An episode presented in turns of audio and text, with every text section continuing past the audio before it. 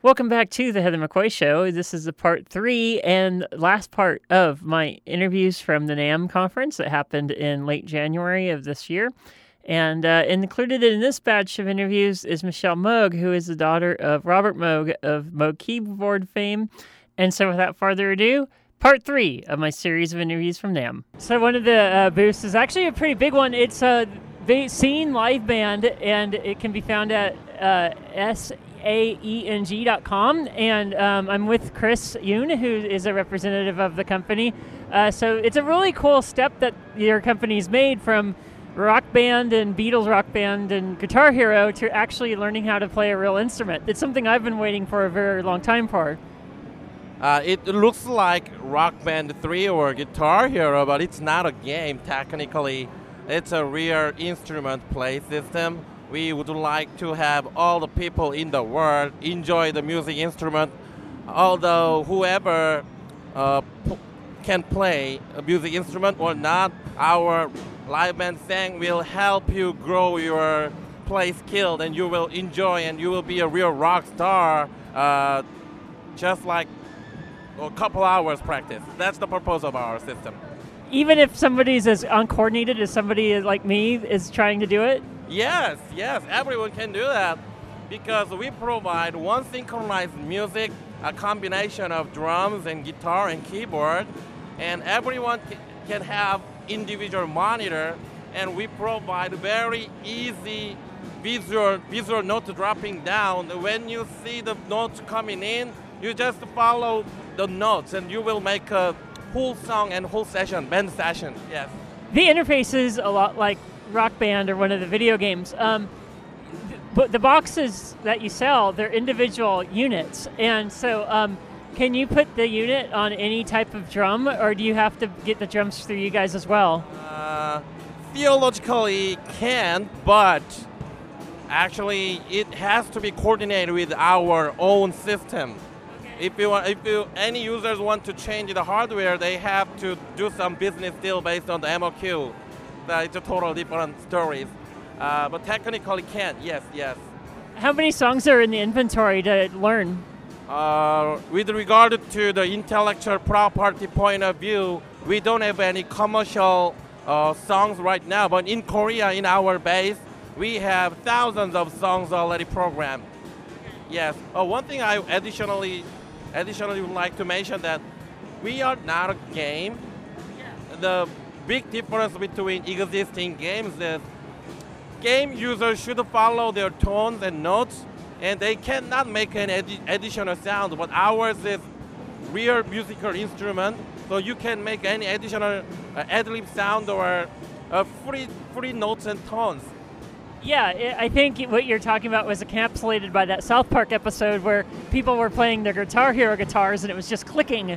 Where you're actually learning how to play guitar, keyboard, and um, drums. Right. Existing games. Uh, the another side of effect was when they complete the whole games, they tend to get bored.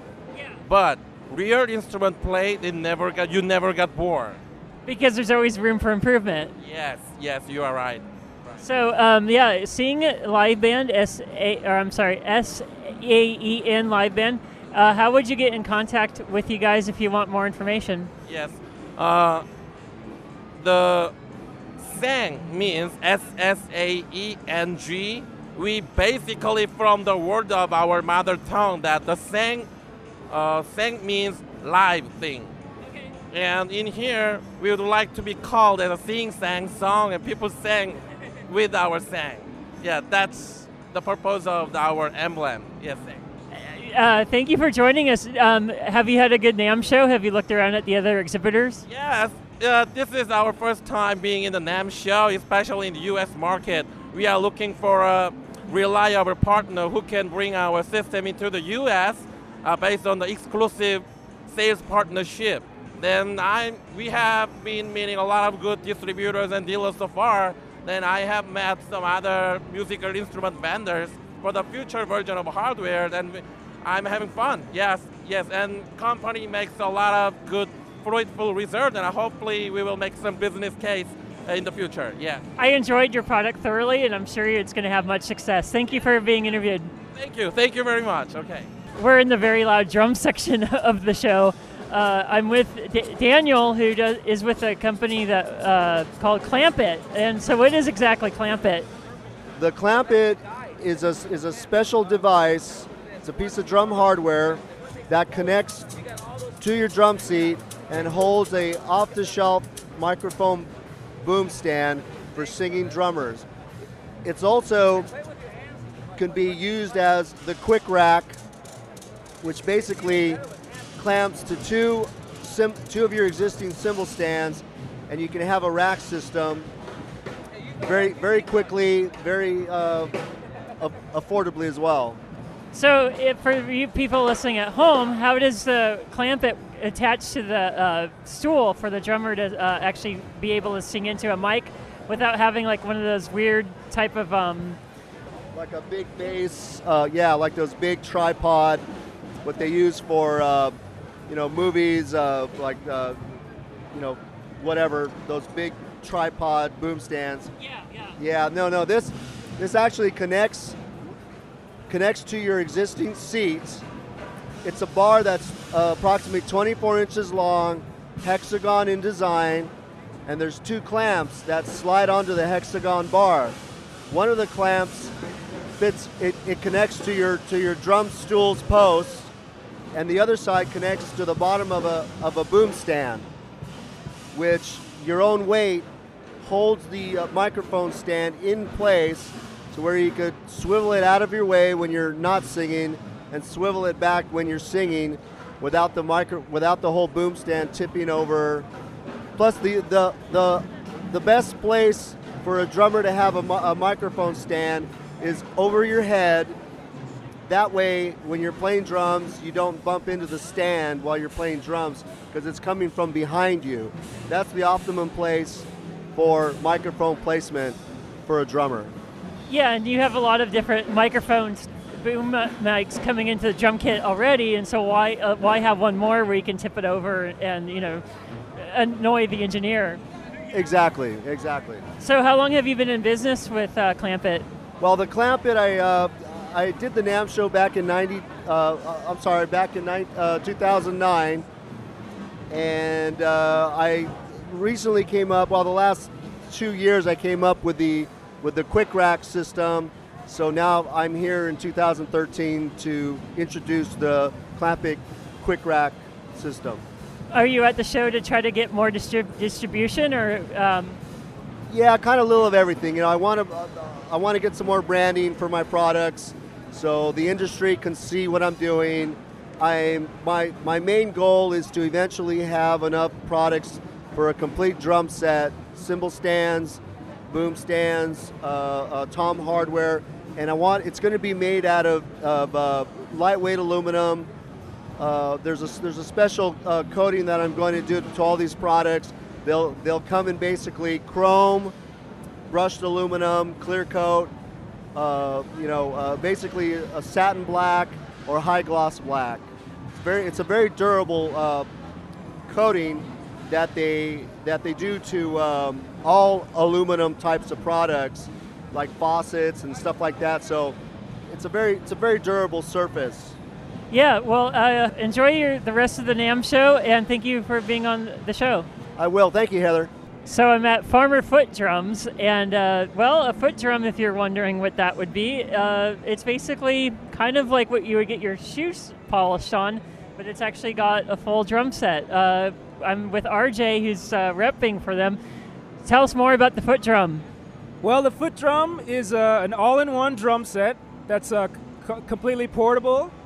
Um, it's really built for anyone uh, mostly for uh, one-man band type people or singer-songwriters that want to have some percussion under their feet. Uh, right now, I'm playing guitar, obviously, but anyone you know with a bass or a ukulele or a piano pr- could probably play this. Um, basically, there's uh, uh, four foot pedals, well, four or five foot pedals, and then two heel pedals, and with that, you can hit a kick drum, snare drum, left and right, hi hat open and closed, hi hat stick, and then there is uh, two other pedals that you can attach uh, some of our different uh, shakers or jingle sticks or whatever you feel like doing. It's totally customizable. It is really cool. What was the inspiration behind it? Like a Hasil Adkins from the bat, uh, from the old days? Or? Yeah, of course. Hasil Adkins was one of the the big, you know, cool one man band garage type guys. The uh, Peter Farmer, who started this whole company and this created this product, uh, was a musician himself, and um, uh, he started. He wanted to build something for himself uh, back in 06, I think, uh-huh. and so he's he's very handy with that type of stuff, and he built uh, the first uh, deluxe foot drum, uh, which is essentially this, uh, what you're seeing here. This is, uh, I believe, version version two, but uh, it's a little more streamlined. It's a little lighter. It, everything is very adjustable. your tension and how you want it to react to your foot playing and stuff. What's amazing about it is it's ultra compact design. It, it's just a lot of drums within a very small space. Yeah, uh, the, the, the bass drum in front will fold underneath the uh, the unit, and then there's a handle that you can carry, and uh, it's very portable. You know, you don't have to tear down anything when you go to gigs and when you leave gigs. There's no tearing down of cymbals or detaching percussion things off of uh, off of different pedals and stuff. It's just all in all in one. Uh, how heavy is it? Um, I believe it's uh, it's like 45 pounds. Oh, that's not too bad. It's not bad. Well, thank you for your time, RJ. Let's go out with you. You playing some music? Sure, no problem.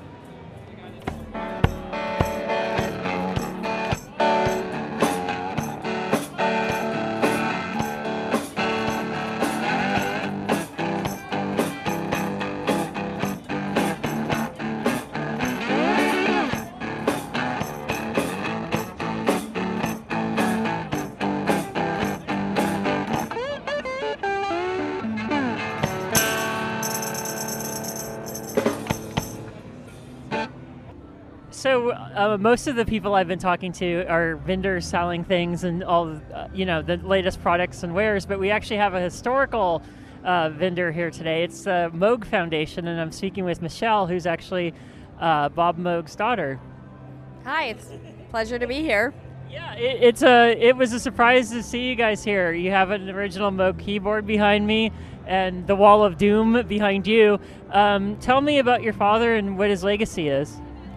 Well, um, my father is Robert Moog, or also known as Bob Moog. he invented the synthesizer, the Moog synthesizer, in 1964, and is credited with revolutionizing the face of music.